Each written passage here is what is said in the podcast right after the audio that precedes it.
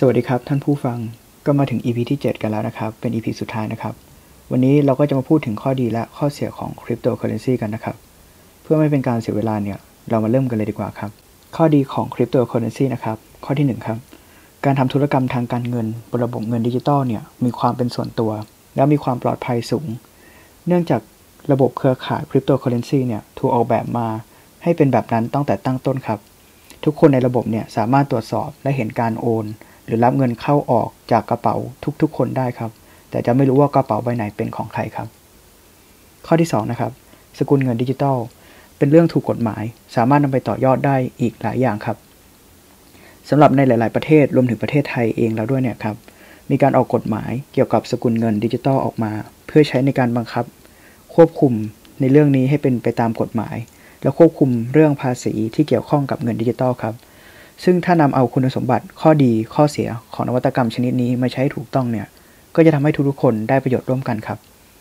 ข้อที่ 3 ค่าธรรมเนียมธุรกรรมที่ถูกลงครับ ค่าธรรมเนียมการโอน รับจ่ายที่ถูกลง เนื่องมาจากการตัดตัวกลางใหญ่ ๆ ออกไป เราใช้ระบบอัตโนมัติทำหน้าที่ตรวจสอบและบันทึกธุรกรรมแทนครับทำให้การใช้จ่ายหรือแม้แต่การโอนเงินข้ามประเทศ โดยใช้สกุลเงินดิจิตอลเนี่ย สามารถทำได้ในต้นทุนที่ถูกลงและรวดเร็วขึ้นกว่าในปัจจุบันแน่นอนครับ ข้อที่ 4 เปิดโอกาสให้คนเข้าถึงบริการทางการเงินได้มากขึ้น หลายๆคนอาจจะแปลกใจนะครับ หากทราบว่าในหลาย ๆ ประเทศ การเข้าถึงธนาคารและเปิดบัญชีออมทรัพย์เนี่ยเป็นเรื่องที่ค่อนข้างยาก และยากกว่าการเข้าถึงอินเทอร์เน็ตซะอีกครับทำให้ประชาชนขาดโอกาสในการเข้าถึงบริการทางการเงินต่างๆ ไม่ว่าจะเป็นการฝาก การถอน โอน จ่าย เมื่อเรื่องพื้นฐานพวกนี้เนี่ยยังยาก แล้วการกู้เงินเพื่อทำธุรกิจหรือนำมาทำประโยชน์ด้านต่างๆเนี่ยยิ่งไม่ต้องพูดถึงเลยครับ การมาของสกุลเงินดิจิตอลเนี่ยก็จะช่วยแก้ปัญหาในเรื่องอุปสรรค การเข้าถึงบริการทางการเงินเหล่านี้ออกไปครับ เพียงแค่คุณสามารถเข้าถึงอินเทอร์เน็ตได้ ก็จะทำให้คุณสามารถทำธุรกรรมทางการเงินได้อย่างไม่ยากเย็น รวมถึงเปิดโอกาสในการสร้างรายได้มากขึ้นอีกด้วยครับ ข้อที่ 5 ครับ ผลตอบแทนการลงทุนสูง สำหรับคนที่สนใจในการลงทุนในคริปโตเคอเรนซีเนี่ยหรือเก็งกำไรมูลค่าเหรียญสกุลต่างๆ อาจจะสามารถสร้างผลตอบแทนได้สูงครับ ด้วยสาเหตุที่ราคาของเหรียญดิจิตอลแต่ละสกุล เงินนั้นมีความผันผวนสูง ราคาเปลี่ยนแปลงรุนแรง ในระยะเวลาที่สั้น ถ้าสามารถเข้าซื้อและขายได้ถูกจังหวะเนี่ยก็จะทำให้เป็นโอกาสของนักเก็งกำไรนั่นเองครับ ข้อที่ 6 ครับ เงินคริปโตทำให้คนเข้าถึงการลงทุนได้ง่ายขึ้น หากท่านผู้ฟังอยากจะลงทุนหรือเก็งกำไรในสกุลเงินดิจิตอลเนี่ยก็สามารถทำได้ไม่ยากครับ และสามารถทำได้ทุกที่ไม่ว่าคุณจะอยู่ประเทศไหน ขอแค่มีสัญญาณอินเทอร์เน็ต ซึ่งในบางประเทศการเข้าถึงผลิตภัณฑ์ทางการเงิน แม้แต่การเปิดบัญชีออมทรัพย์ยังเป็นเรื่องยาก เมื่อมีสกุลเงินดิจิตอลที่ไร้พรมแดนเหล่านี้เกิดขึ้น ก็สามารถแก้ไขปัญหาอุปสรรคในการเข้าถึงบริการทางการเงินได้อย่างเห็นผลชัดเจนครับ ข้อที่ 7 เงินคริปโตเคอเรนซีแก้ปัญหาเรื่องเงินเฟ้อเงินฝืดเงินดิจิตอลมีความสามารถในการต่อต้านการด้อยมูลค่า เพราะมีจำนวนจำกัด ไม่สามารถทำปลอมได้ และไม่ถูกควบคุมโดยองค์กรใดองค์กรหนึ่ง หรือที่เราเรียกว่า decentralization ครับ จึงทำให้มูลค่าของตัวมันเองเนี่ยเป็นไปตามกลไกการตลาด และ demand supply อย่างแท้จริง ในปัจจุบันหลาย ๆ ประเทศมีปัญหาเรื่องเงินเฟอ้อเงินฝืดและในบางที่ที่เกิดปัญหา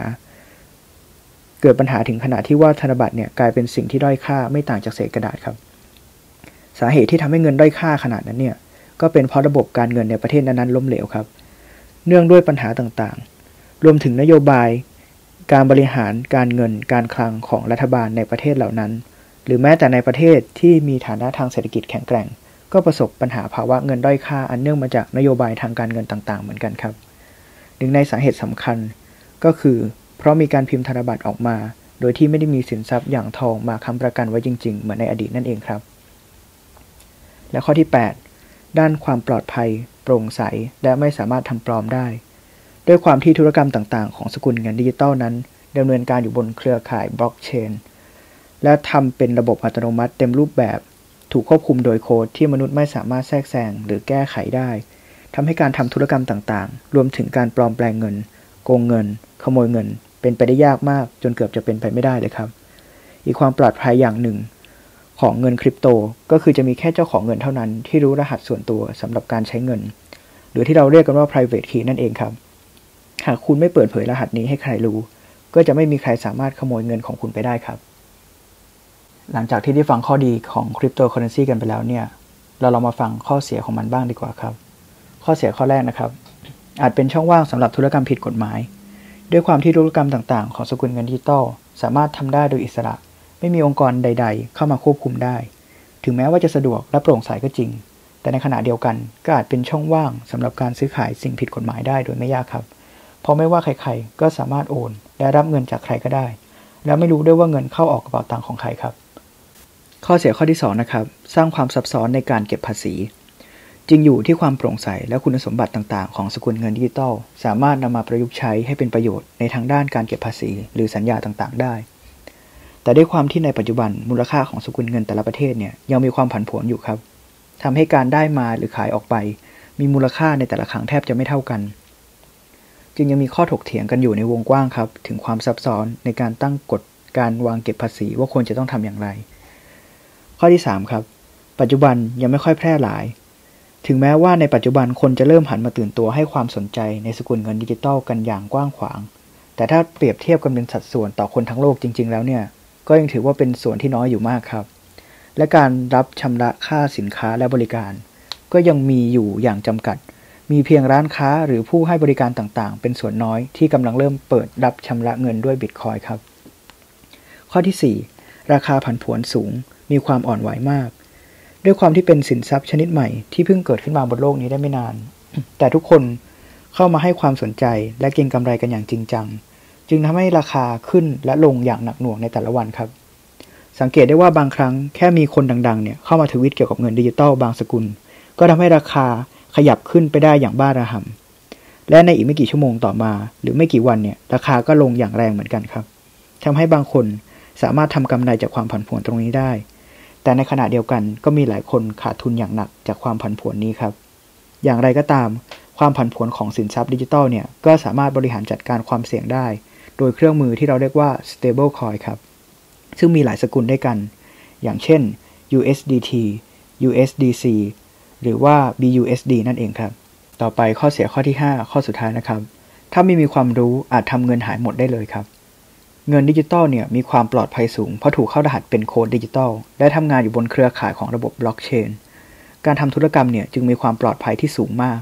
และเมื่อคุณได้รับเงินมาอยู่ในกระเป๋าของคุณแล้ว จะมีเพียงตัวคุณคนเดียวเท่านั้นครับ ที่รู้รหัสเพื่อนำเงินออกมาใช้ ไม่มีใครที่จะเอาเงินไปจากกระเป๋าของคุณได้ครับและด้วยความปลอดภัยตรงนี้แหละครับ ถ้าคุณทำ private key ของคุณหายเนี่ยอาจจะเสียเงินทั้งหมดไปเลยก็ได้ เพราะไม่รู้จะเปิดกระเป๋าตังค์ยังไงครับ